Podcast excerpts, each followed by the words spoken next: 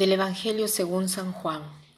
Al atardecer del día de la multiplicación de los panes, los discípulos de Jesús bajaron al lago, se embarcaron y empezaron a atravesar hacia Cafarnaúm. Ya había caído la noche y Jesús todavía no los había alcanzado. Soplaba un viento fuerte y las aguas del lago se iban encrespando. Cuando habían avanzado unos cinco o seis kilómetros, vieron a Jesús caminando sobre las aguas, acercándose a la barca, y se asustaron. Pero él les dijo, Soy yo, no tengan miedo. Ellos quisieron recogerlo a bordo y rápidamente la barca tocó tierra en el lugar a donde se dirigían.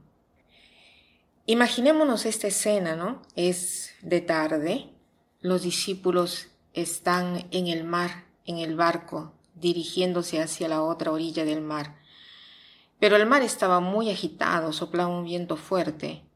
Los apóstoles habían remado y estaban muy cansados. A un cierto punto ven a Jesús que camina sobre las aguas del mar y lógicamente tienen miedo porque no es normal ver a uno caminar sobre las aguas del mar. Pero inmediatamente Jesús los tranquiliza y les dice, soy yo, soy yo. Lo hemos dicho ya otras veces, para nosotros no suena una cosa fuerte como para los hebreos. Este soy yo quiere decir soy Dios, porque Dios cuando se presenta a Moisés, ¿no? Cuando él le pregunta ¿cuál es tu nombre? Dios le responde así, yo soy aquel que es, aquel que está a tu lado. Yo soy.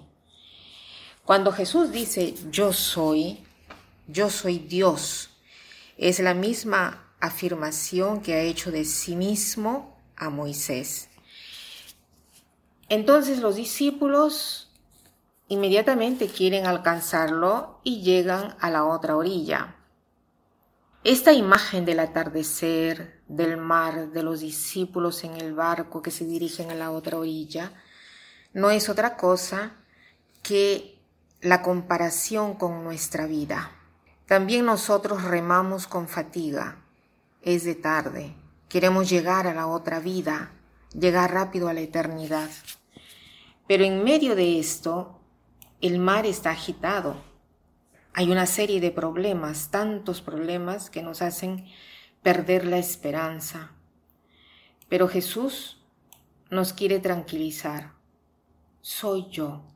O sea, en medio de todos estos problemas, yo estoy presente, yo estoy a tu lado, yo guío la historia, la historia es mi historia, no es la del mundo, no tengan temor, todo está bajo control.